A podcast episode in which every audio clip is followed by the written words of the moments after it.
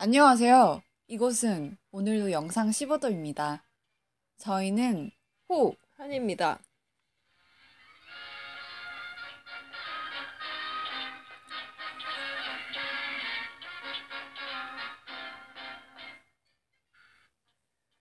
자, 저희가 오늘 할 영화는 뭐죠? 왜 자꾸 웃나요? 저번 시간부터.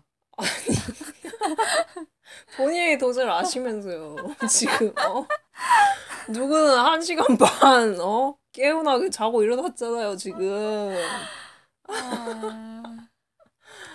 제가 잠이 많아가지고. 항상 이 시작할 때마다 이 감정 잡기가 참 힘드네. 프로페셔널한 어, 그 톤으로 이렇게 시작을 해야 되는데 매번 이렇게 웃으면서 아... 시작을 하게 되네요. 저희 되게 오랜만에 네. 녹음하네요. 그렇네요. 저희가 오늘은 원래 박찬욱 감독의 영화를 해보기로 했는데, 그러니까 사실 제가 박찬욱 감독 영화를 봤던 거가 뭐가 있냐면, 친절한 금자씨랑 스토커?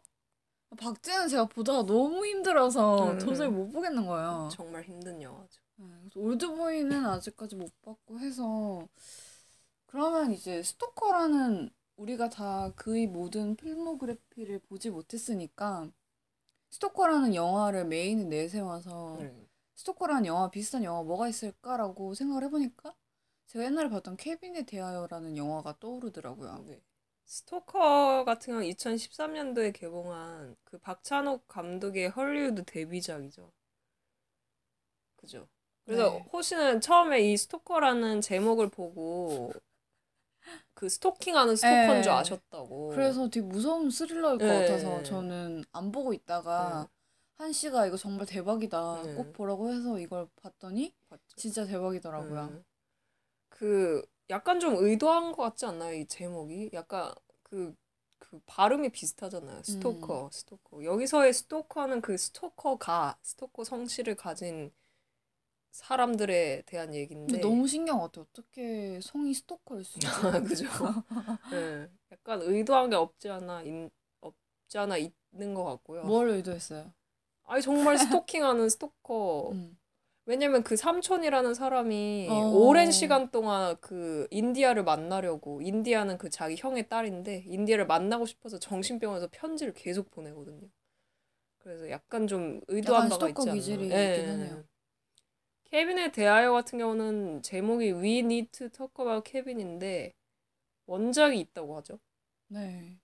게다가 이게 실화를 바탕으로 한 케빈의 이제 이야기라는 건데 네.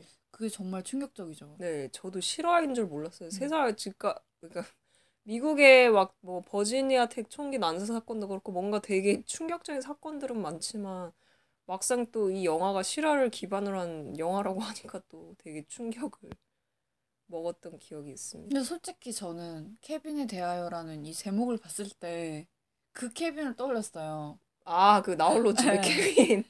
그래서 약간 제목이 약간 웃기다고 생각했는데 네. 웃기다고 생각했는데 막상 영화를 보니까 이게 너무 전혀 웃긴 내용이 네. 아니었죠. 그래서 일단 두 영화가 공통점이 있죠. 뭐 스토커에 나오는 주인공도 그렇고 케빈이라는 인물도 그렇고 둘이 공통점이 뭐죠? 사이코라는 거. 사이코패스. 어, 한국말로는 그 반사회성 인격 장애라고 공식적인 그 term이 있는데 뭐 어떤 거죠 이게? 이게 말 그대로 성격이 사이코패스라는 건데 네. 그러니까 저희가 첫 번째로 다뤘던 영화 나를 찾아줘? 네. 거기 주인공으로 나왔던 로자먼드 파이크를 보고도 일부 사람들은 사이코패스다라고 말했잖아요. 그러니까 사이코패스라는 게 죄책감이 없는 죄책감이나 공감 능력이 떨어지는 떨어지는. 거죠. 네. 그러니까 자기네들이 범죄를 저지르고 살인을 하고 나서도 전혀 죄책감을 안 느끼고 음. 여기서 케빈도 엄마한테 한 행동이라던가 여기 스토커에서 삼촌도 막 자기 형제를 죽이고 나서도 전혀 죄책감을 못 느끼잖아요. 아빠도 죽이고 그죠? 그 오히려 거- 그걸 통해서 카타르시스를 느끼는 것 같지도 않고 음. 그냥 아무 전혀 감정이 없는 사람?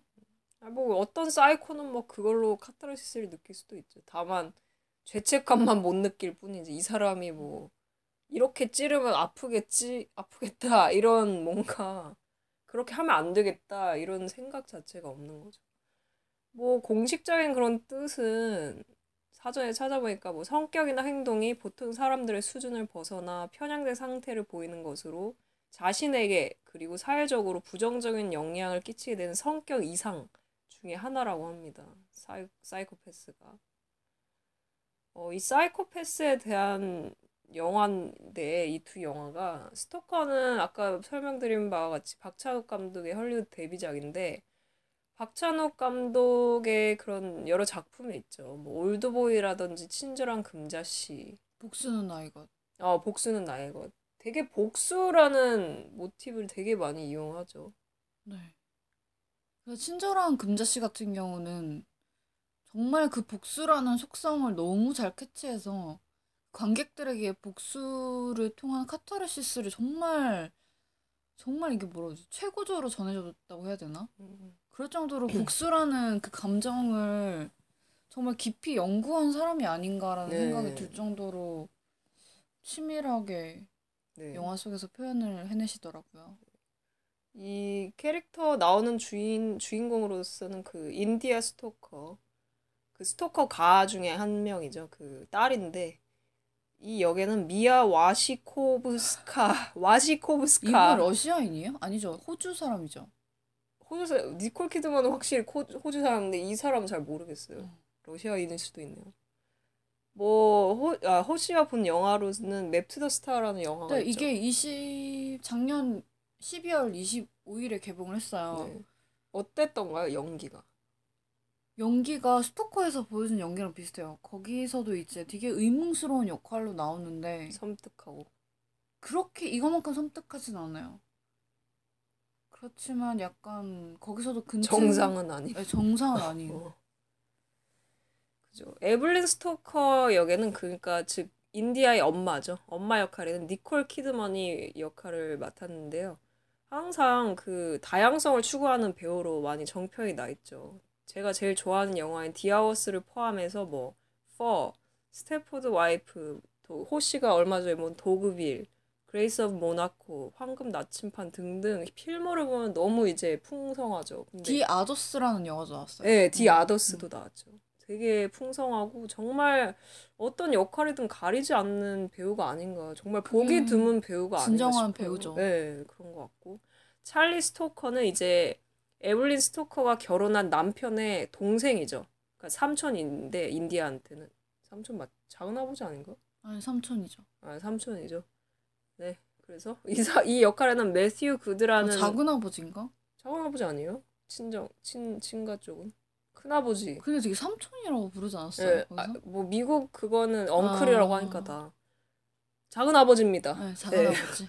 매튜 구드가 역할을 했고요. 뭐뭐 좋은 평을 그러니까 막 아, 이 사람이 매치 포인트 나왔었구나. 예, 뭐 그렇대요. 근데 전 보진 않아서 어. 제가 본 영화는 그 싱글맨이라는 영화였는데 그 콜린 퍼스랑 같이 나왔었죠.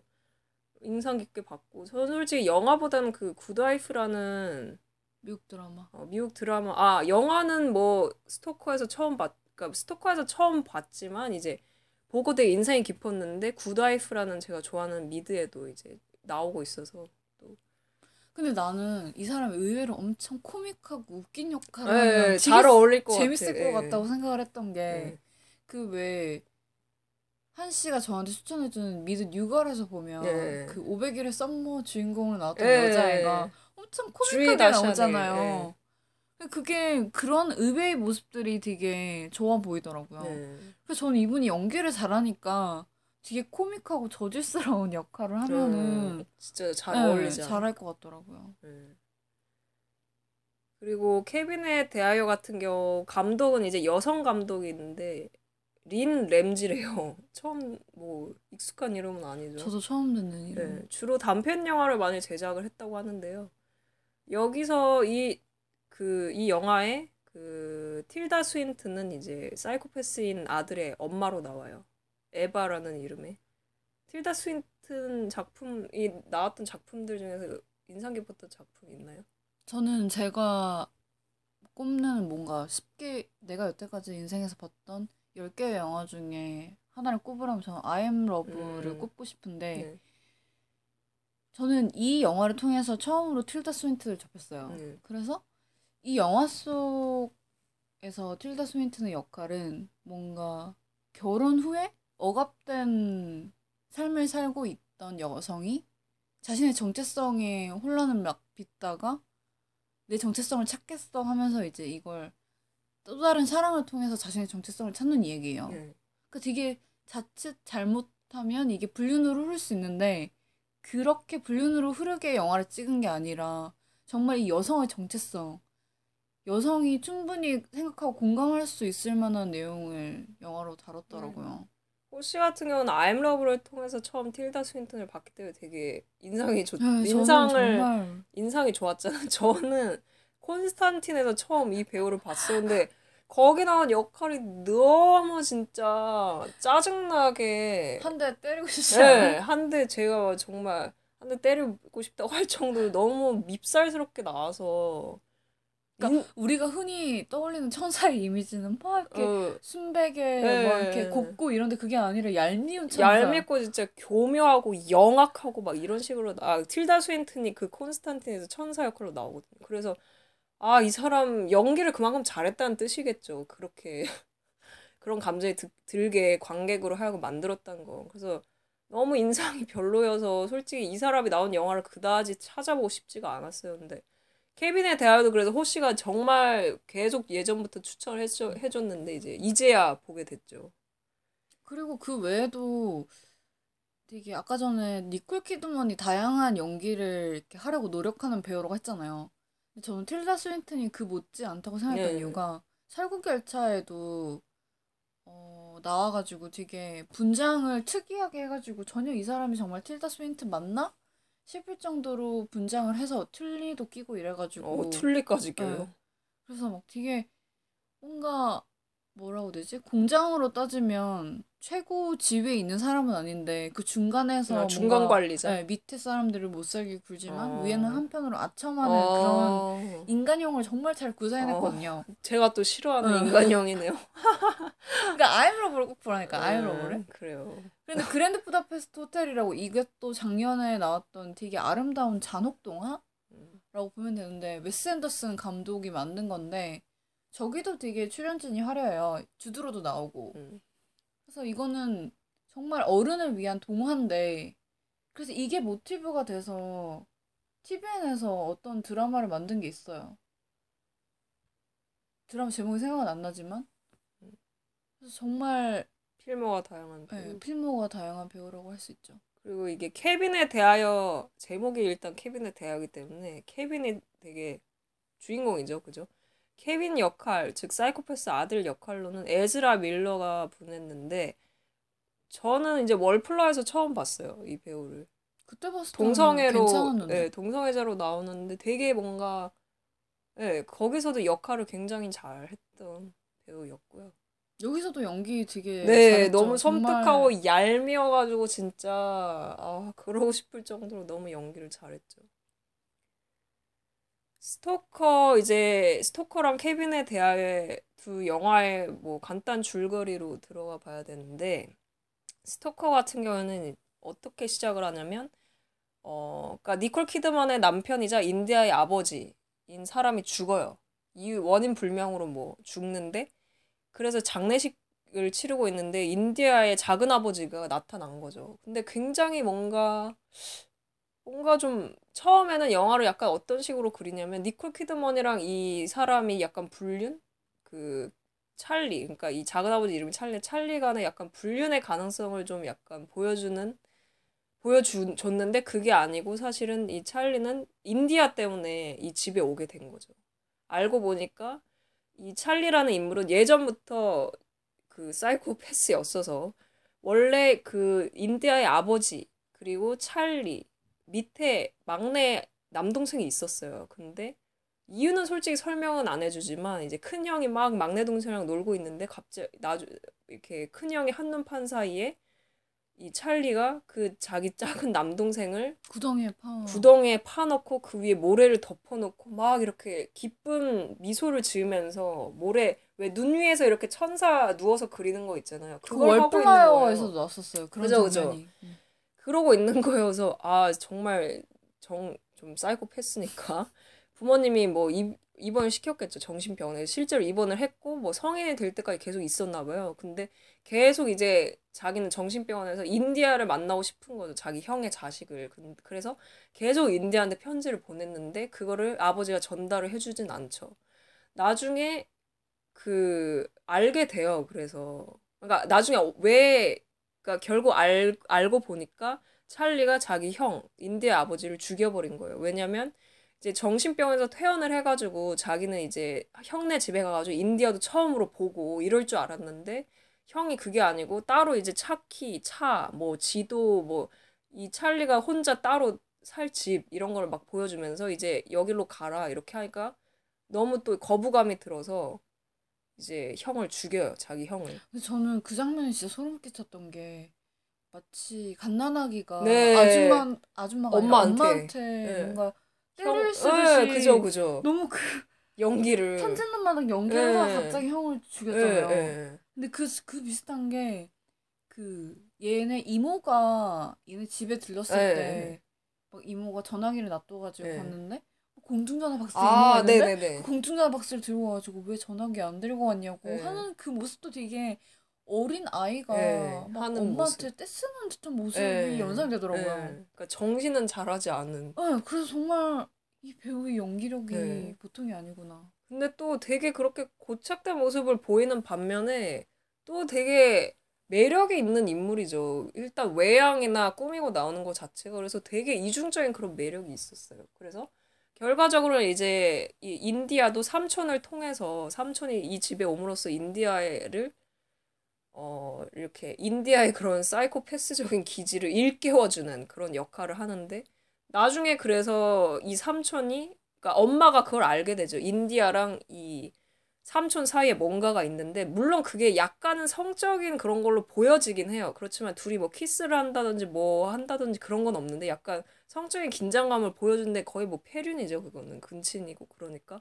근데 그거를 니콜 키드맨이 목격을 하고 이제 삼촌 보고 떠나라고 했, 했는데 삼촌이 니콜 키드먼을 이제 죽이려고 하죠. 혁대로 이렇게 목을 졸라서. 그래서 삼촌은 원래 미- 그 인디아가 자기를 도와서 이제 엄마를 죽이고 자기랑 같이 떠날 줄 알았는데 어 니- 인디아는 이제 아, 아버지 그 사냥총으로 이제 삼촌을 쏘아 죽임으로써 그걸 일단락 시키고 이 집에서 떠나는 그런 결말은 이렇게 그렇게 나는 얘기예요. 호씨가 그러면 케빈의 대화에 대- 대화에 대한 줄거리를 말씀해 주시겠어요? 케빈의 대화도 스토커만큼이나 되게 단순한데, 음, 케빈이라는 아이가 있어요. 근데 이 아이가 사이코패스인데, 엄마를 유독 되게 적대적으로 생각하고, 네. 그걸 나중에 이제, 나중에서 엄마를 되게 적대적으로 생각하는 아이인데, 그래서 막 그런 행동 하잖아요. 막 괜히 그러니까 되게 조작 매니플레이트 음, 어 영악하죠. 굉장히 어렸을 때부터. 엄, 그러니까 틸다 스윈튼이 케, 케빈의 엄마로 나오는데, 처음에는 케빈을 가지고 싶지 않았던 거야. 네. 근데 이게 실수로 생긴 아들인데, 네. 이제 이 아들로 인해서 이 어머, 이 엄마한테 미치는 영향을 되게 잘 다룬 영화라고 생각을 하는데, 그래서 케빈이 결국은 그 엄마를 제외한 아빠랑 동생을 죽여요. 네. 그리고 학교에서도 애들을 죽여요. 네. 화살로 화살로 쏴 죽여서 결국- 얘가 나중에 네. 감옥에 잡혀 들어가고, 나중에는 엄마와 케빈이 서로를 약간은 이해하는 듯 싶지만, 여운을 주고 영화가 끝나요. 네. 그래서 되게 단순한 내용 같지만 그 단순한 내용에 이미지라던가 상징성을 되게 많이 부여한 영화라서 스토리 라인보다는 그런 외적인 음. 색깔을 이용한 영상이라던가 음. 다른 감각이라던가 아니면 음악을 이용해서 뭔가 약간 스릴러적인 요소나 긴장감을 유발했다는 게 되게 인상적이었던 네. 영화더라고요. 그리고 케빈이 그렇게 정말 자기 동생, 아버지 그리고 학급 학생들을 다 이렇게 활로 쏘, 쏴 죽이고 그래서 이제 틸다 스윈턴은 거의 뭐 외톨이죠. 그래서 자식의 죄를 거의 자기가 짊어지고 막 혼자 사는데 막 이웃들이 틸다 스윈턴 집에다가 빨간 페인트 막 뿌리고 그리고 취업도 힘들어가지고 막 전전하다가 겨우 취업했는데 거기서 만난 어떤 직장, 그러니까 뭐 그게 크게 다뤄지지는 않지만 거기서 어떤 그 호의를 보였던 이 틸다 스윈튼한테 호의를 보여준 편이었던 직장 남자 동료가 있었는데 크리스마스 파티를 해요. 해서 막 이렇게 크리스마스 파티 때는 다 같이 막 놀잖아요. 댄스도 추고. 근데 이 틸다 스윈튼이 막 수줍고 약간 부끄럽기도 하고 그래가지고 막 이 남자가 가까이 와서 우리 춤추자고 그랬더니 약간 아 괜찮아요 이랬더니 표정 싹 변해가지고 이 남자한테 어, 너 같은 여한테 누가 이렇게 해줄 것 같아? 막 이런 식으로 하면서 정말 그리고 지나가다가 이유 없이 어떤 아줌마한테 뺨을 얻어맞기도 하고 정말 아들 하나 때문에 온갖 수모와 역경을 혼자 견뎌 나가면서 그런데 그럼에도. 불구하고 약간 인상적이었던 게 틸다 스윈튼의 표정이 네. 처음부터 끝까지 시종일관 변함이 없어요. 그죠?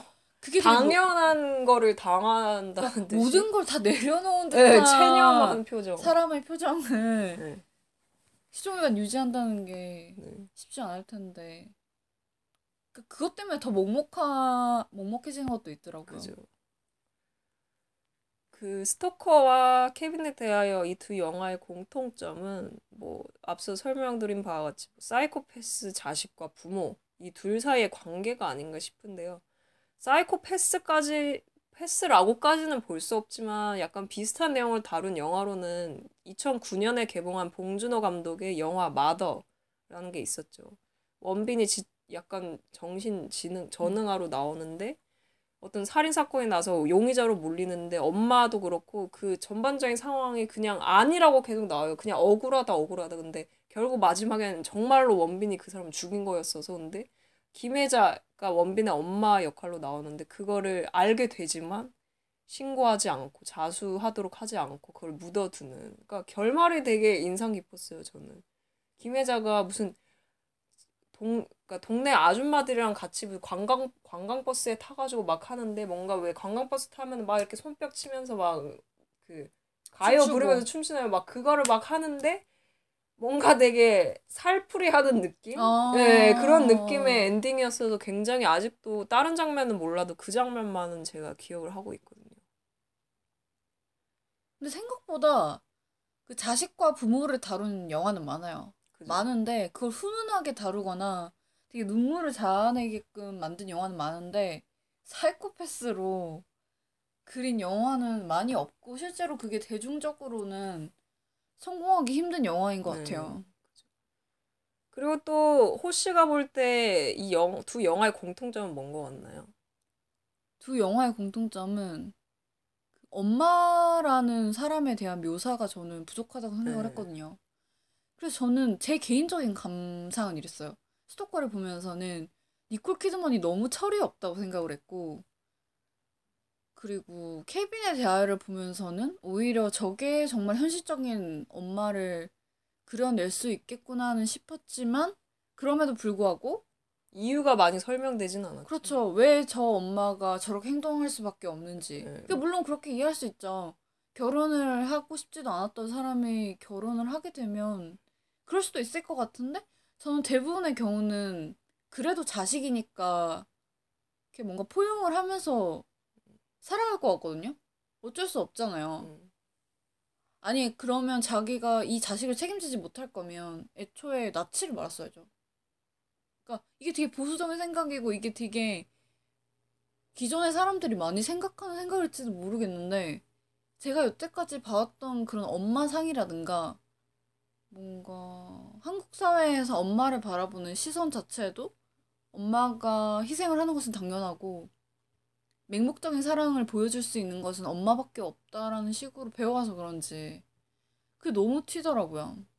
튀기도 하고 그리고 실제로도 스토커 같은 경우에는 저도 동의하지만 니콜 키드먼의 그런 서사가 정말 부족해요. 그래서 이 아줌마는 정말 뭐지 엄마가 새엄마 아니야? 저도 솔직히 처음 보고는 그런 생각을 했어요. 예, 그럴 정도로 약간 서사가 부족했고 케빈에 대하여도 이 엄마가 왜 그렇게 자식이 그러면 좀 뭔가 저- 더 적극적으로 나서가지고 선도하려고 해야지 왜 그렇게 가만히 냅둘까 포기할까 약간 의문이 많이 드는 영화이기도 했죠. 그러니까 너무 이기적인 거죠. 네. 둘 다. 뭐 그런 점에서 공통점은 있지만 또 차이점도 있죠. 스토커 영화 같은 경우는 서사를 따르기보다 상당히 이미지 중심적이고 영상미라든지 카메라 구도 아. 하나하나 소리 너무 그런 거를 다 신경을 써, 써서 물론 보는 재미는 있었어요. 그래서 어, 진짜 무슨 느낌이었냐면, 그러니까 뭐 다른 영화도 몇 씬에 이렇게 어떤 의미를 부여를 네. 하겠지만, 씬이 다 의미가 이 부여돼 있는 영화는 거죠. 진짜 몇 씬을 공들여 만든 예, 듯한 느낌? 예. 그러니까 이걸 어떻게 배치하고 네. 여기에 어떤 동작을 넣고 네. 어떤 메트로놈 소리를 네. 넣고 되게 공들여 만들었다는 네. 생각이 들었어요. 그래서 실제로 니콜 키드먼이 그 LA 타임즈 인터뷰한 바로는 되게 exquisitely crafted 필름이라고 음. 되게 정교하게 다듬어지고 만들어진 필름이라고 그렇게 말하기도 했죠. 근데 또 이거에 약간 어떻게 보면 단점이라고 할 수 있는 게 호시가 말씀하셨던 것처럼 뭔가 서사가 많이 떠 거의 설명을 안 하고 그런 게 적다 보니까 공감하기가 어렵고 스토리가 그렇게 풍부하지가 않으니까. 그렇죠. 왜냐면 우리나라 영화도 그렇고 드라마도 그렇고 그 미드와 우리나라 드라마의 차이점이 그거잖아요. 미드는 에피소드식으로 전개가 되지만 우리나라는 처음부터 끝까지 처음이 있어야 되고 끝이 있어야 돼요. 그래서 스토리 라인이 뚜렷해야 이걸 사람들이 본단 말이에요. 그죠.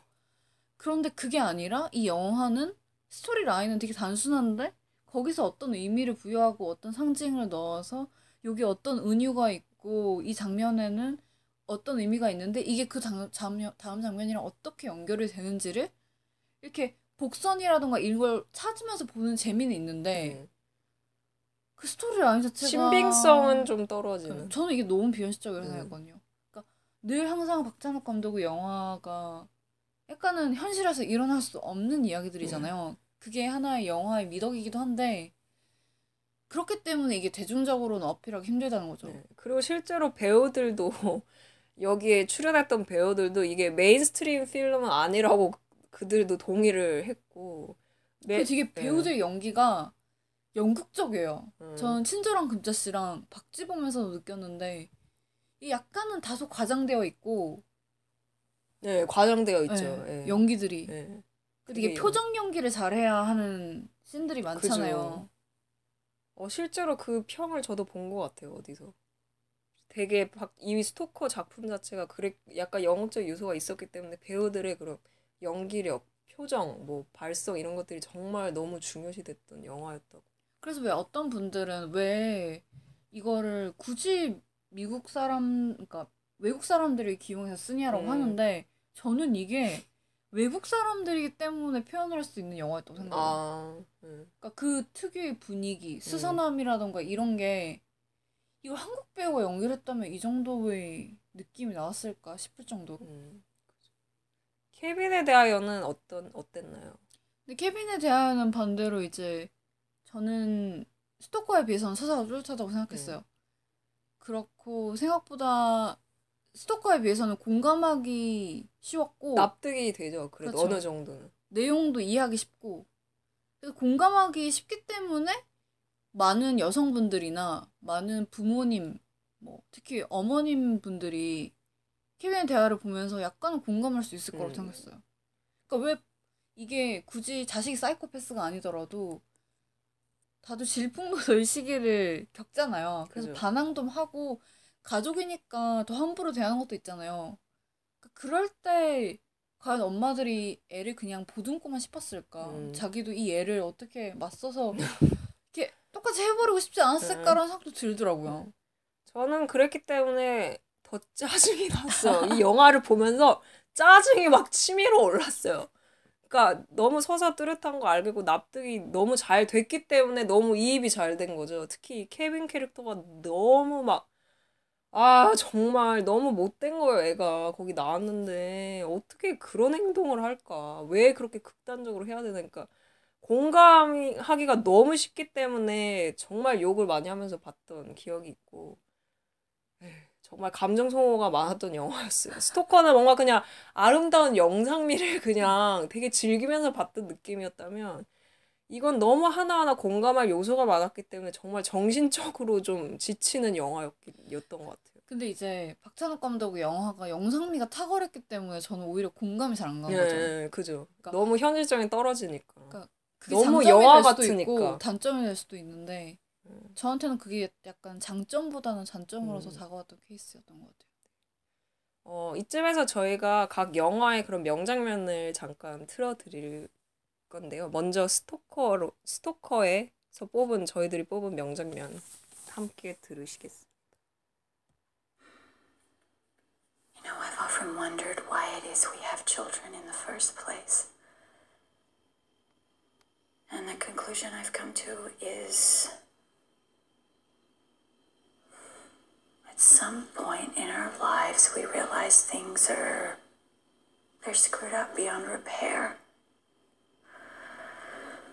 So we decide to start again. Wipe the slate clean. Start afresh. And we have children. Little carbon copies we can turn to and say, You will do what I could not. You will succeed where I have failed. Because we want someone to get it right this time.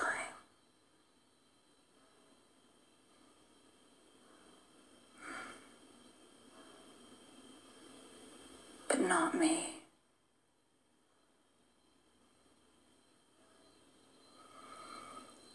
Personally speaking, I can't wait to watch life tear you apart.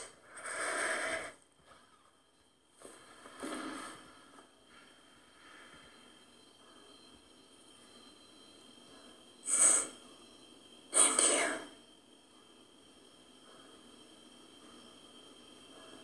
Who are you?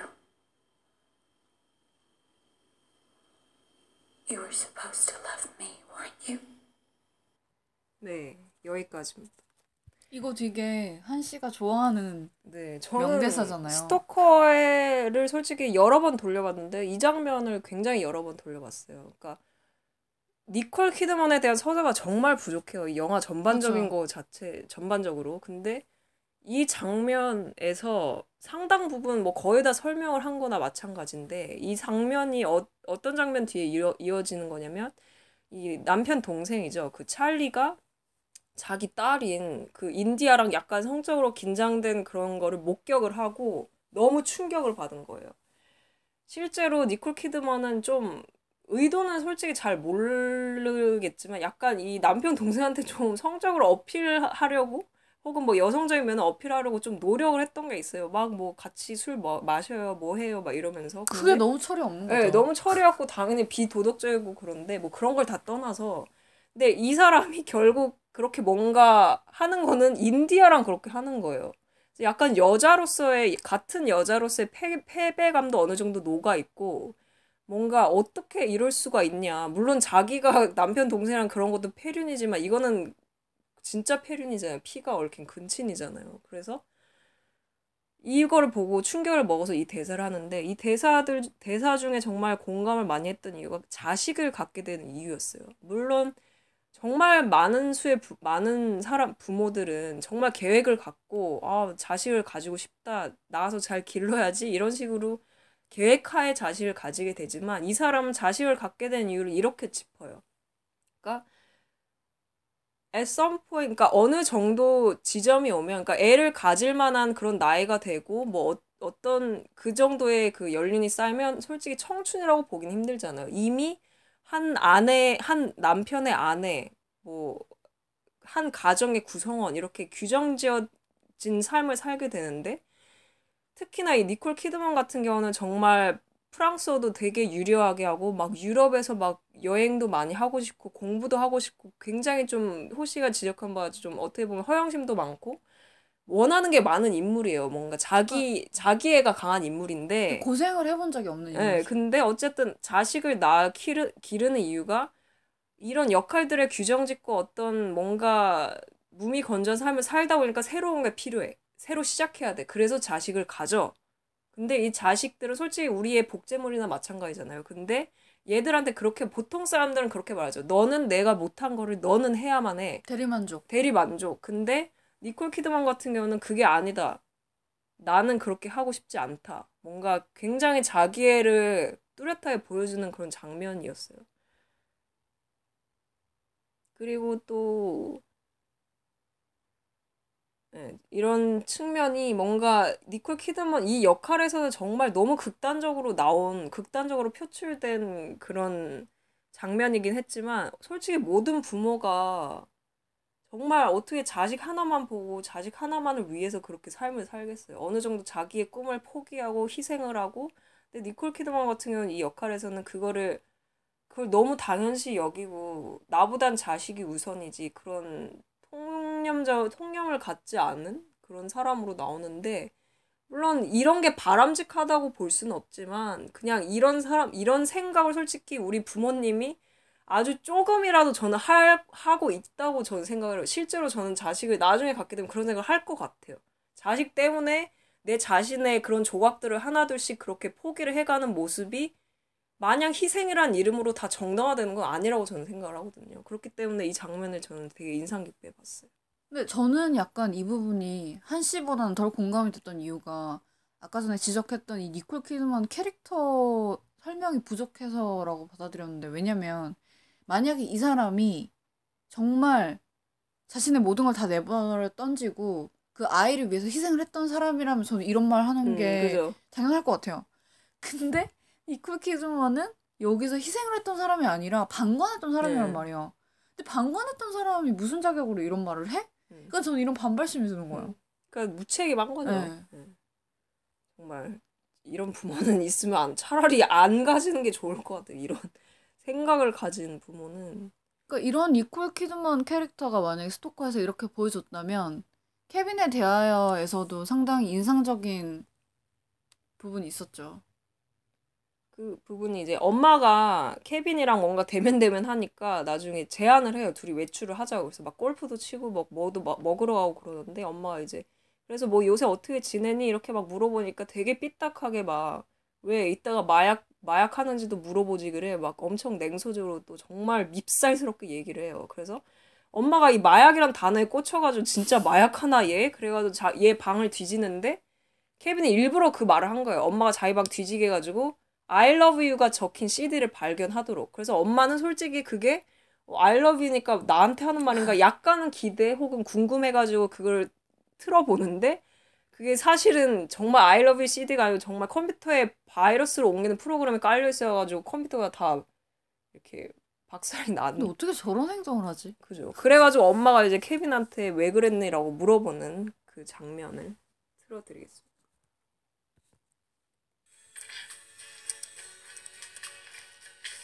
The computer's fucked. Yeah, it's fucked. And so are all the ones at work. I guess I deserved it.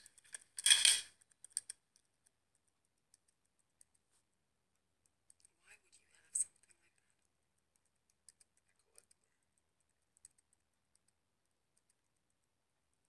Isn't that a weird thing to collect?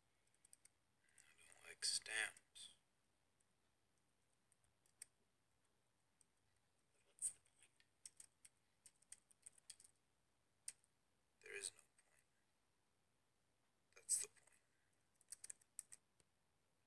그러니까 그런 말을 하죠. 엄마가 도대체 왜 이런 짓을 하느냐 물어봤을 때 케빈이 이유가 없어. 그게 이유야. 이런 식으로 얘기를 하는 거죠.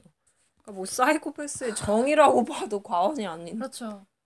그러니까- 대사였어요. 사이코패스한테 너 왜 이렇게 행동을 했니? 라고 물어봤을 때, 아, 나는 이러, 이러한 이유 때문에 이렇게 했습니다라고 말하는 사람이 맵지나 되겠어요. 그러니까요.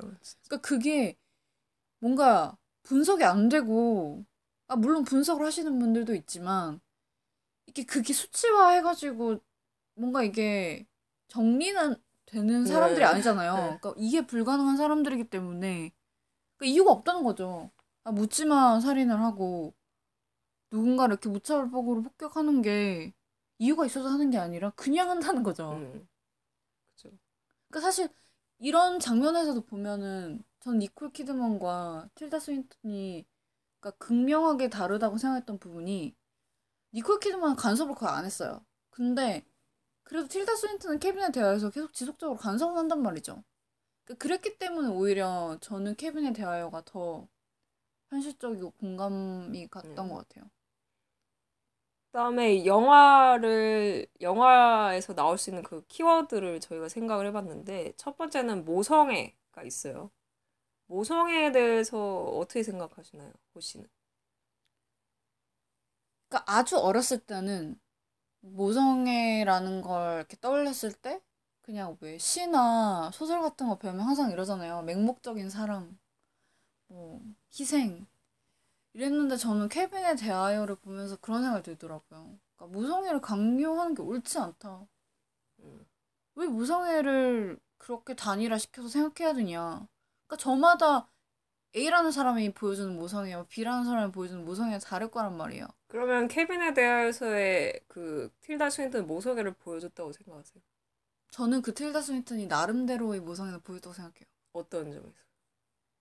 그러니까 끊임 그렇다고 해서 아이 아이를 방치를- 방관한 건 아니잖아요. 네. 그러니까 아이가 무엇을 하고 어떤 생각을 가지고 사는지 애와 이제 같이 산책을 하면서 얘기도 하고 하려고 했죠. 아, 많이 노- 하진 아, 않았지만. 그 노력을 했다고 생각하거든요. 다만 그 노력의 결과물이 이렇게 안 좋은 사건으로 변, 귀결돼서. 변질이 된 게 참 아쉽긴 네. 하지만 그래도 노력은 했기 때문에 저는 틸다 스윈턴이 모성애를 보여줬다고 음. 생각해요. 저는 그 인디아 엄마, 즉 니콜 키드먼이나 케빈 엄마, 틸다 스윈튼 둘다 어느 정도 무, 무책임하다고 봤는데 니콜 키드먼은 아예 인디아에 대한 뭐 관심이 거의 없게 그려져요. 사실 뭐 그려지는 게 없어서 관심이 있는지 없는지도 잘 모르겠지만 솔직히 거의 관심이 없어 보여요. 그래서 인디아가 어느 정도 소시오패스기가 있다는 것도 잘 몰랐고. 근데 케빈 그 케빈 엄마 틸다 스윈튼은 케빈이 약간 이상한 거를 어렸을 때부터 왜 애가 말을 안 하고 그랬던 거를 눈치를 챘음에도 불구하고 그렇게 적극적인 조치를 취하지 않았다 이거죠. 뭔가 좀 그냥 의사한테 한번 데리고 가서 얘 자폐기 있는 거 아니에요? 의사가 아니라고 하니까 그냥 아닌가 보다 해서 그 다음에 애가 계속 이상한 행동을 보이고 완전 그런 짓을 하면은 좀 도덕적으로라도 그러니까 집안에서 그런 건 모르지만 솔직히 사회에 나와서 애가 어떤 짓을 할지 모르는데 좀 뭔가 적극적으로 더 해야 되지 않았나 싶고 그런 뭐 생각을 했고요. 스토커를 봤을 때는 정말 무조건적인 모성애만 있는 게 아니구나. 우리가 알고 있는. 그거를 아는 것만으로 솔직히 니콜 키드먼은 정말 철없고 그렇게 나오 무책임하게 나오지만 아 정말 모성애 때문에 자신의 모든 걸 버리는 거와 너무 극명하게 대치가 되기 때문에 아 저런 사람도 있구나. 근데 뭐 저런 사람이 있어야 된다는 아니지만 저런 사람도 있구나. 라는 엄마도 저럴 수 있구나. 이걸 아는 것만으로도 뭔가 좀 근데 그런 생각은 해보면 약간 좋은 것 같아요. 왜 그 모성애라는 것과 그 엄마의 개인의 정체성은 동시에 갈 수 없는 것인가? 동시에 왜 가질 수 없는 것인가? 음, 왜 모성애를 택하게 되면 우리나라 사회에서는 포기해야 되는 게그 정체성을 많아. 포기해야 되는가? 그거는 뭐 사회적인 제도도 미비하기 때문이죠. 솔직히 애를 낳으면 회사에서도 그래요. 정말 애 낳고 출산을 하면은 자기가 자리를 비워야 되잖아요. 거의 뭐 몇 달 동안. 그러면 남은 동료들이 그 일을 다 해야 돼요.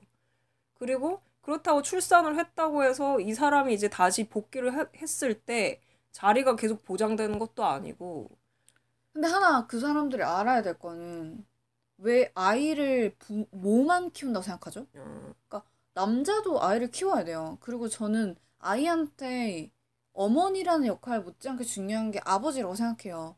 왜 요새 아빠 어디 가나 슈퍼맨이 돌아왔다 음. 해서도 보면은 그 아빠와 24시간을 보내고 뭐 48시간을 보내고 하는 게그 우리나라에서는 아빠와 아이들이 시간을 보내기보다는 엄마와 시간을 보내는 시간이 많기 때문에 아빠와의 시간을 가져보자 해서 이제 프로그램이 만들어진 거잖아요. 그러니까 그렇기 때문에 모성애 못지않게 중요한 게 부성애고 아버지들도 노력을 해야 되는 거죠. 음. 그리고 그 회사 생활 하시는 남자분들한테도 다 와이프가 있고 아내가 있을 거 아니에요. 그럼 그 아내들이 겪을 그 고충을 생각하다 보면 그 새로 들어온 신입사원이라던가 결혼을 해서 아이를 가지게 된 사람들이 육아휴직을 왜 내는지에 대해서도 약간 입장을 조금만 바꿔 생각해 보면 이게 이해가 가능한 부분 아닌가요? 그러니까 본인들도 다 가정이 있고 응. 자식이 있으면서 왜 그렇게 박한지 모르겠어. 그러니까 되게 모순적인 거죠. 자기 일에 대해서는 그렇게 생각을 음. 하고 남이 그러면은 이제 일에 도움이 안 되니까 그렇게 생각하는 게 그러니까 아직도 우리나라는 갈 길이 먼 것 같아요. 그런 사회적 인식이 계속 바뀌어야 이게 그 모성애뿐만 아니라 모성애, 부성애가 동시에 가는 그런 사회가 될 수 있지 않나라는 생각을 해보네요. 그리고 스토커랑 케빈에 대한 영화 둘 다 이제 빨간색이 뭐 스토커는 그렇게 많이 등장은 하진 않지만 그래도 의미 있게 꽤 등장을 하는데 빨간색 하면은 어떤 생각이 드세요? 어떤 이미지가 떠오르나요?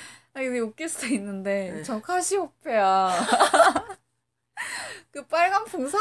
그게 그게 제일 많이 떠올라요. 카시오페아가 뭐냐면 그 동방신기 팬클럽이죠. 그리고 그 풍선 색깔이 빨간색이잖아요. 음, 그래서 사실 그게 많이 떠오르고 네. 그 사실 빨강 하면 떠오르는 게 그 정치적으로 좌파? 우리나라에 정말 좌파가 있고 우파가 있는지 는 모르겠지만 흔히 빨강 하면 좌파를 떠올리는 것 같고 혁명. 그리고 혁명 그리고 피 그리고 제일 뭔가 원색적인 색깔인 것 같아요. 근데 케빈에 대하여에서 빨간색을 이제 많이 활용한 이유가 뭘까에 대해서 생각을 해봤는데 그게 엄마의 울, 울분이라던가 그 엄마의 내면에 있는 격정이 이제 과하게 표출될 때 저는 빨간색이 그 모든 화면을 도배한다고 생각을 했거든요. 그래서 그런 감정을 드러낼 때 이 감독이 정말 색깔을 효과적으로 사용하고 있구나라고 음. 생각을 했고요. 물론 그게 너무 지나치게 벽에도 빨간색이 그려져 있고 막 토마토가 음. 흩날리고 딸기잼. 딸기잼이 나오고 모든 게 빨간색으로 도배돼서 정말 이 영화는 빨간색을 쓰기로 작정하고 만든 영화인가 싶기도 했지만 네. 그 한편으로 해석해 보면 이제 아까 우리가 말했지만 이런 빨간색이 죄악의 죄악이라는 의미를 지닐 수도 있기 때문에 엄마가 케빈의 죄를 대신 이제 속죄, 짊어지고. 짊어지고 속죄한다는 의미로 해석도 가능할 거라고 생각을 했고요. 왜 그런 장면 있었잖아요. 집에 묻은 페인트를 계속 벗겨내. 네, 그렇게 하거나 아니면 엄마가 손톱 사이에 낀 빨간 빨간색 페인트. 페인트를 계속 이제 음. 집에 묻은 페인트는 그 아까 그 이웃들이 막 뿌린 빨간색 페인트를 이제 그걸 지워야 되니까 막 정말 노력하는 그런 장면들이 되게 여러 차례에 걸쳐서 나오더라고요. 한 씨는 어떻게 생각했어요? 케빈에 대하여서 쓰인 빨간색 이미지가. 그 뭐 아까 말씀하셨다시피 너무 남발을 했기 때문에 오히려 나중에는 그렇게 크게 와닿지가 않았어요. 너무 많이 쓰여서. 근데 그랬기 때문에 뭐 빨간색이 전하고자 하는 의, 이 의미는 그래도 정확하게 어, 인상에 남는 그런 장면이기도 했어요. 근데 생각보다 스토커에서는 빨간색이 많이 안 쓰였나? 많이 쓰이진 않았죠. 그냥 누구 죽일 때 나오고 그리고 맨 마지막 장면에 이제 인디아가 보안관을 죽일 때 그때 어. 많이 뿜- 뿜어져 나왔죠. 그 빨간색이. 네. 인- 스토커 같은 경우에는 뭐 그냥 원초적인 의미의 그런 피 그냥 원색적인 의미에서의 빨간색으로 많이 쓰였던 것 같아요.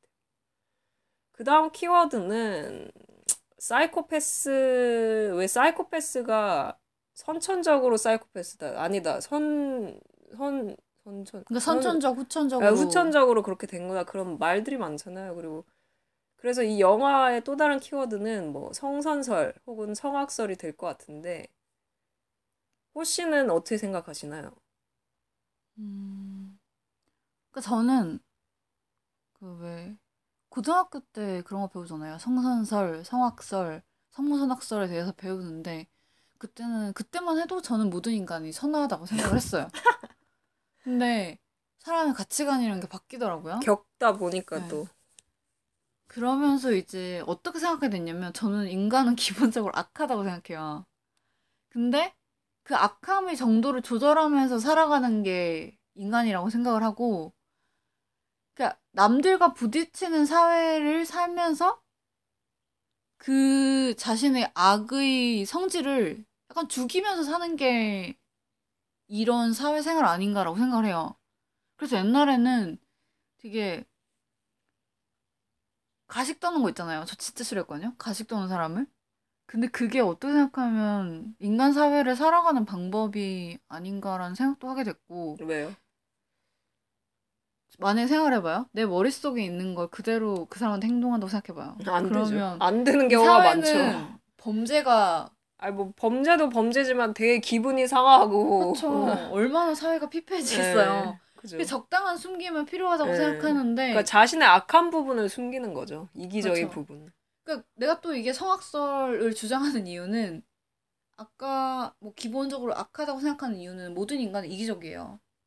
그 이기적이라는 것도 정도의 차이지만 왜 이기적일 수밖에 없냐면 우리 모두는 욕망을 가지고 있어요. 뭐 돈을 많이 벌고 싶은 욕망, 성공하고 싶은 욕망, 뭐 어떻게 잘 되고 싶은 욕망, 그게 욕망이란 말이에요. 그러니까 이기적인 요소를 이루는 게 욕망인데 그 욕망을 가지고 있는 한 인간은 악할 수밖에 없다고 생각해요. 음. 그래서 뭔가 이 두 영화들이 그런 인간의 악한 면에 대해서 잘 나타낸 영화 아닌가라는 생각을 했었고 오히려 선한 면보다는 그런 인간이 악해질 수 있을 때 그런 거 있잖아요. 아까도 말했지만 우리가 가족한테 되게 우리의 선한 모습보다는 안 음. 좋은 모습들을 네. 많이 보여주잖아요. 네. 그러니까 그런 가족이라는 boundary 안에서 우리가 얼마나 악해질 수 있는가. 그러니까 사실 제일 친하고 주변 사람들한테 제일 잘하는 게 맞는데 우리는 그걸 잘 못하잖아요. 오히려 별로 친하지 않은 사람들인데 더, 더. 친절하게 대하죠. 그러니까 이러한 두 영화를 통해서 내가 과연 가족한테 잘하고 있는가, 가족한테 내가 그동안 얼마나 악하게 굴었던가, 음, 뭐 이런 거에 대해서 생각을 음. 해봤던 것 같고 확실히 두 영화를 보면서 더욱 더 인간은 악하다, 본- 본질적으로 악하다라고 네. 더 생각하게 된 것 같아요. 저 같은 경우는 약간은 중도적인 입장인데, 성모선 어, 학살? 예, 그러니까 선악을 명쾌하게 구분짓고 정의 짓는 것 자체가 좀 어렵다고 생각해요. 왜냐면 회색지대가 너무 많으니까.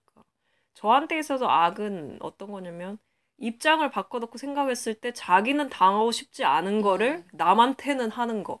이런 게 악한 건데 솔직히 이렇게 따지면 악한 게 너무 많은 거예요. 너무 포괄적이고. 예, 다. 악하죠. 그러니까 이 정의도 저한테만 적용되는 정의이기 때문에 뭔가 선악을 명 이렇게 이게 선이야, 이게 악이야 이렇게 하는 것 자체가 어렵기 때문에. 근데 뭐 스토커 영화는 대놓고 감독이 말했죠. 이 영화는 나쁜 피에 대한 얘기다. 성악설에 대한 얘기다라고 애초에 시작을 말하고 시작하기 때문에 뭐 성악설 이, 이 많이 대변된 영화가 아닌가 싶고 케빈에 대하여도 약간 그런 의미에서 비슷하죠.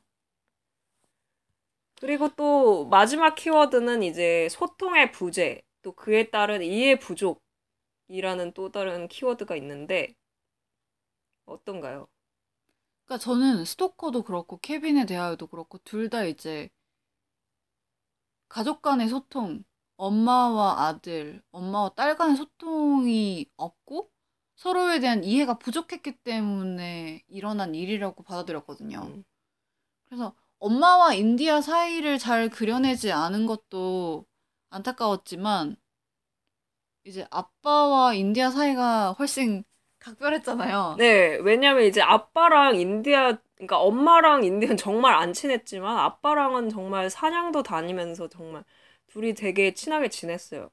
그러니까 이건 제 추측이긴 한데 아빠가 어느 정도 이제 동생이 사이코패스잖아요. 그러니까 인디한테 내재돼 있는 어떤 약간의 그런 잔혹성, 잔인함 그런 걸 사, 어떻게 그게 더 발전되면 어떻게 보면 사이코패스로까지 나아갈 수 있는 그런 기질을 보고 그걸 사냥으로 왜냐면 사냥은 그래도 동물을 죽이는 거니까 사냥으로 그거를 해소하게 하려고 하지 않았을까 그렇게 시- 그렇게 짐작을 하지만 엄마는 되게 사냥하는 걸 싫어했어요. 막 사냥해서 막 왜 박제하는 거 있잖아요. 그 동물 같은 거. 그런 것도 막 징그러워하고. 근데 엄마랑은 뭐 엄마와의 사이도 이 영화에선 잘 그리지도 않고 엄마랑 거의 뭐 소통이 없었다고 봐야죠. 이 영화는.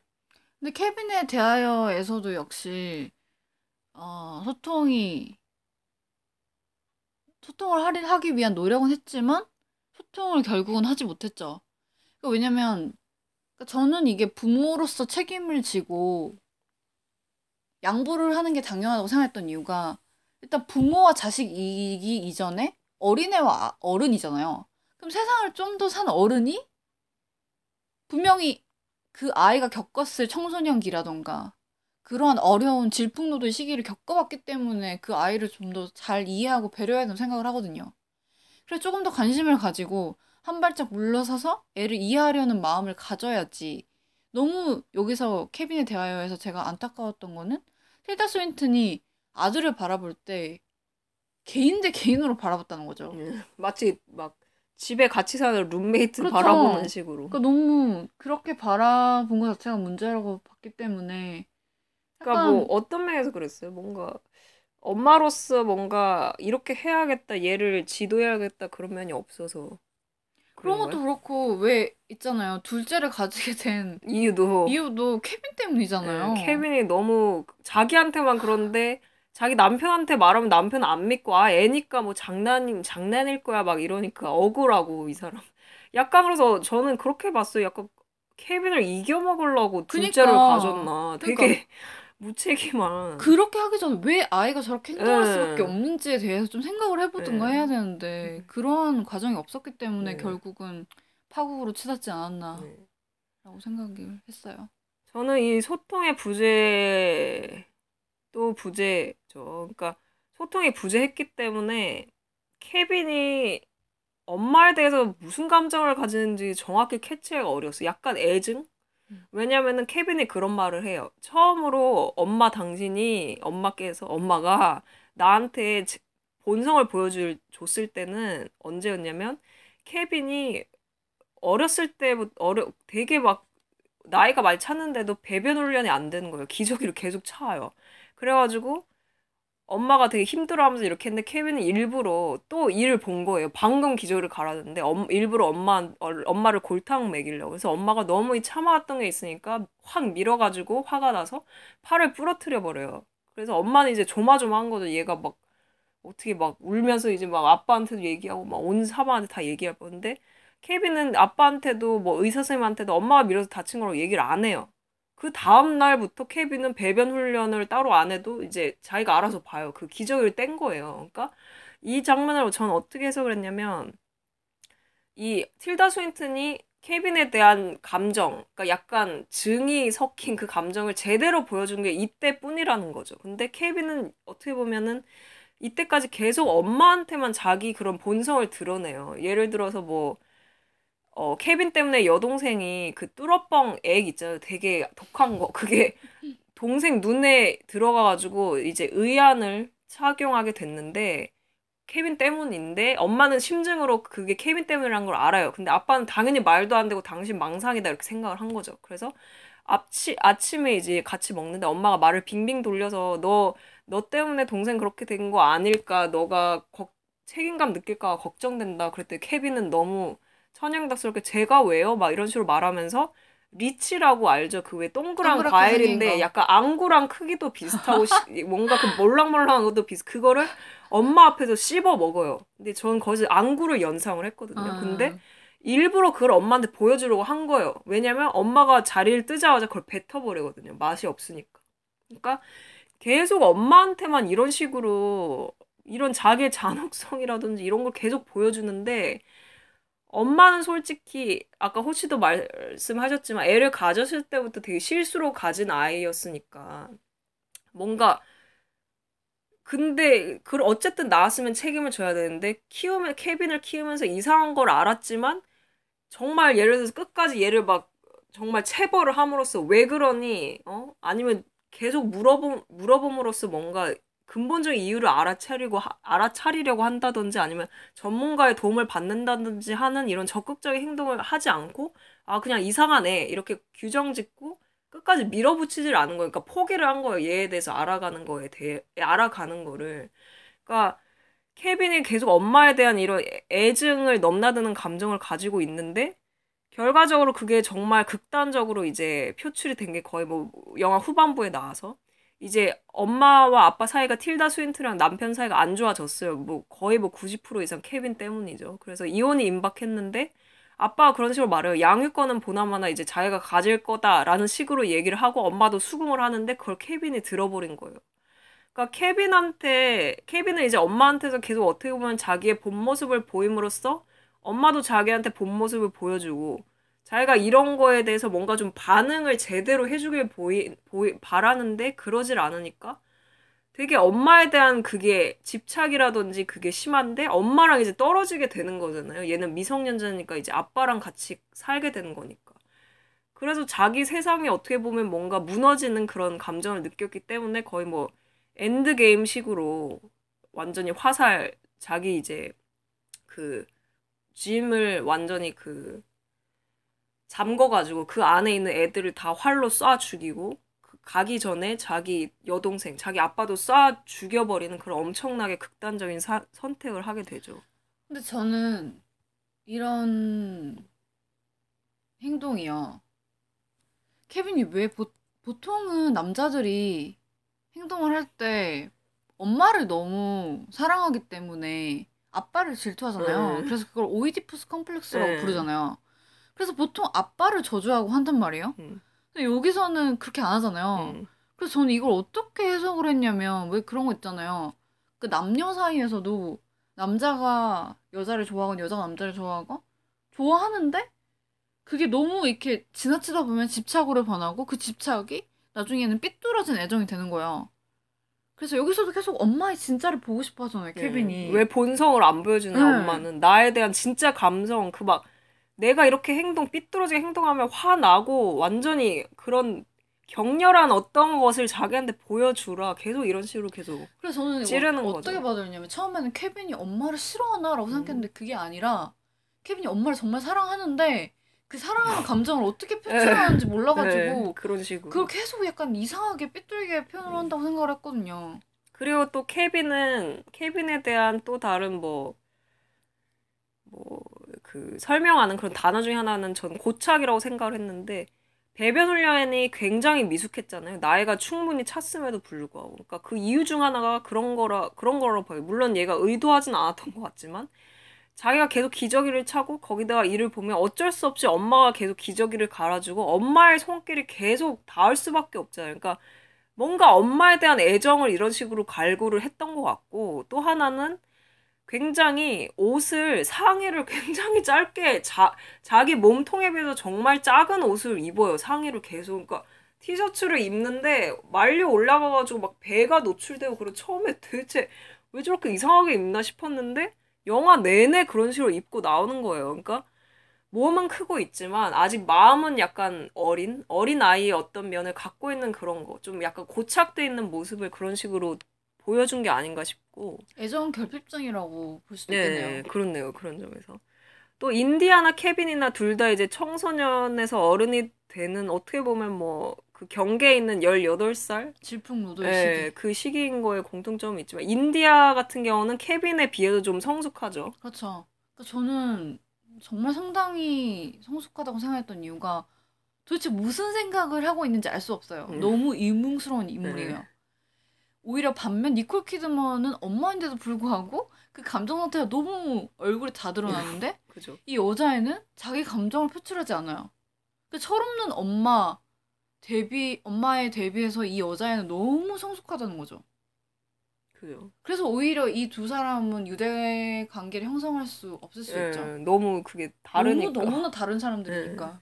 그리고 인디아를 설명한 또 다른 단어는 성장이라는 단어가 있을 수 있는데 애초에 이 스토커란 얘기 자체가 coming of age story라고 해요. 그러니까 그런 대사가 있어요. 니콜 키드먼이랑 이렇게 매슈가 둘이 나눈 대사인데 그 매슈가 그런 얘기를 해요. 그녀도 이제 그럴 나이가 됐지. 그러니까 인디아도 그럴 나이가 됐지. 그러니까 니콜이 뭘 할 나이가 됐다는 거예요. 이렇게 물어보는 단어인데 여기서 뭐 여러 가지가 있을 수 있죠. 뭐 당신에게서 뭐 독립해도 왜냐면 당신도 당신 자유를 이제 가 찾으러 떠나라. 정말 유럽 가가지고 너 하고 싶은 공부하고 어, 유창하게 불어를 구사하고 그런 삶을 살아라. 우리 그 인디아는 자기와 같은 사이코패스니까 우리는 우리만의 삶을 살 테니까. 그러니까 어떤 면에 있어서 그런 사이코패스적인 기질을 삼촌을 만나면서 이렇게 확실히 드러냄으로써 그런 의미에서 이제 성장을 하게 되죠. 인디아라는 인물이.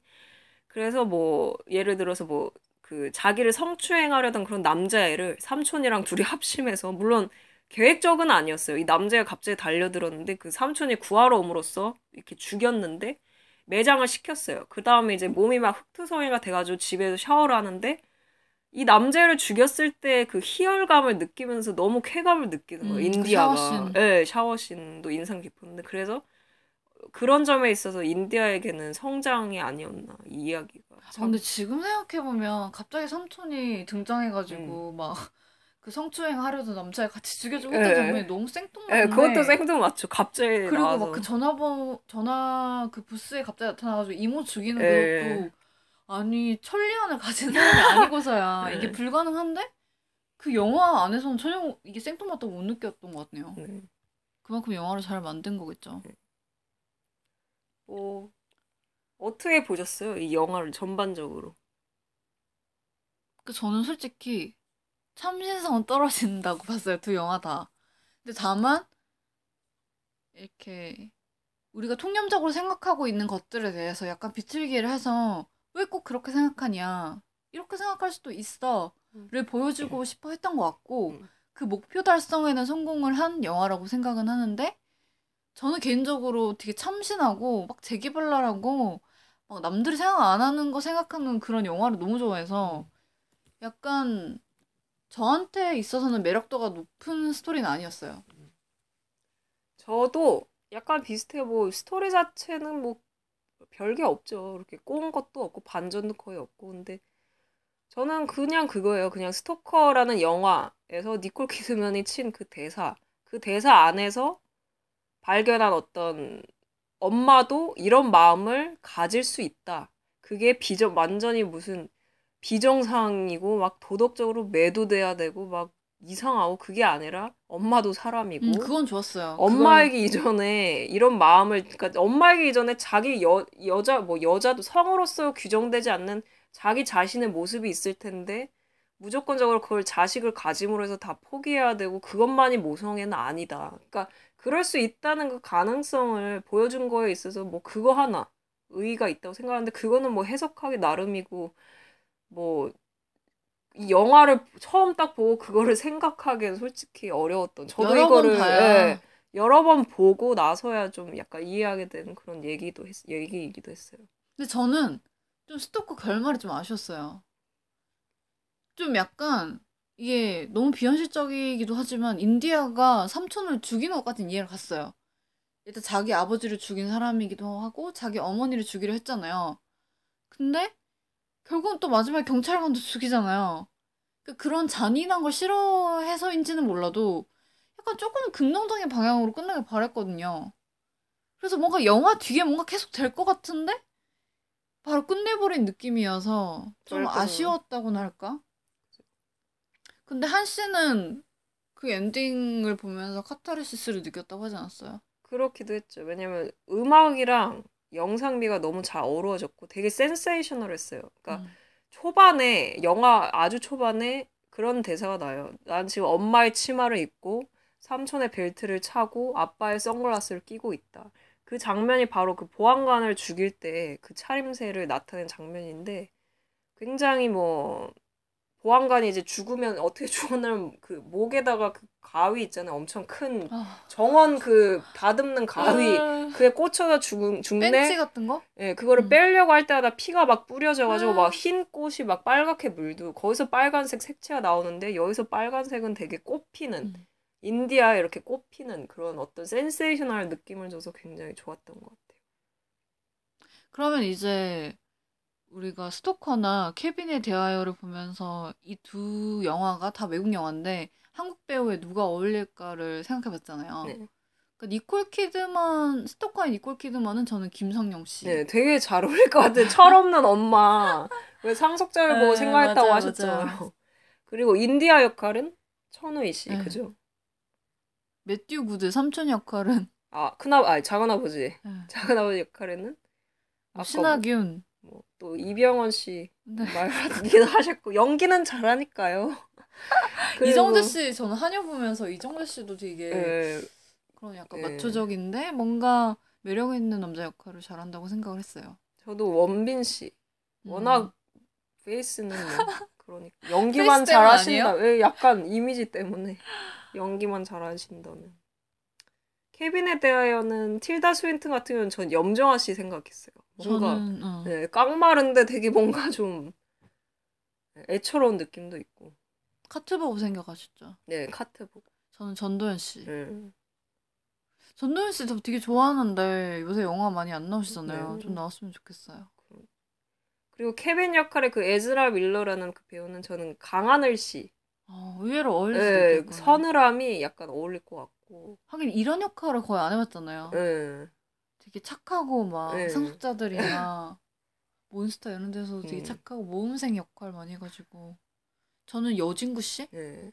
하면 잘하면 돼. 그러니까 되게 중저음 목소리도 그렇지만 음, 되게 어린 나이인데 되게 성숙한 느낌도 음. 있고 되게 이런 연기를 잘 해내지 않을까 라고 생각을 했어요. 근데 또 변요한 씨도 어떻게 보면 생각할 수도 있겠죠. 그죠. 네, 저희가 이제 마칠 시간이 됐습니다. 한 시간은 거뜬히 넘겼네요, 저희. 오늘은 좀 할 얘기가 많아서 네, 되게 뭔가 급, 되게 급박하게 팍팍팍팍 진행을 했던 것 같아요. 저희가 또 게다가 오랜만에 녹음을 하다 보니까 말이 계속 버버버거리고 네, 네, 네. 특히 저가 좀 그랬던 것 같고. 제가 엄청 쉬었어요. 아 그래요? 네. 전못 느꼈는데. 나중에 나중에 보면 알려나. 네, 어쨌든 오늘 방송은 여기까지고요. 아 벌써 1월에 반이 지나갔네요. 아, 진짜 끔찍하다. 어찌나 빨리 가든지. 저희가 앞으로는 아마도 일주일에 한 번씩 녹음을 할 수 있, 하겠죠? 예, 하게 될 것 같고요. 다음 영화가 뭔지 뭘 뭘까요? 뭔진 잘 아, 근데 저는 모르겠지만 마미를 지금 빨리 봐야 되는데 아, 자비의 마미. 논란 언제 보죠? 이거 내리기 전에 영화 가서 빨리 봐야 되는데 그러니까요. 만약에 마미를 하게 되면 전 진짜 할 말 많아요. 네. 전 자비의 논란을 너무 좋아하기 때문에 빠순이기 때문에. 네. 그러면 어 다음번에도 또 재민 재밌는 영화를 저희가 들고 들고, 오도록. 하겠습니다. Have a good time.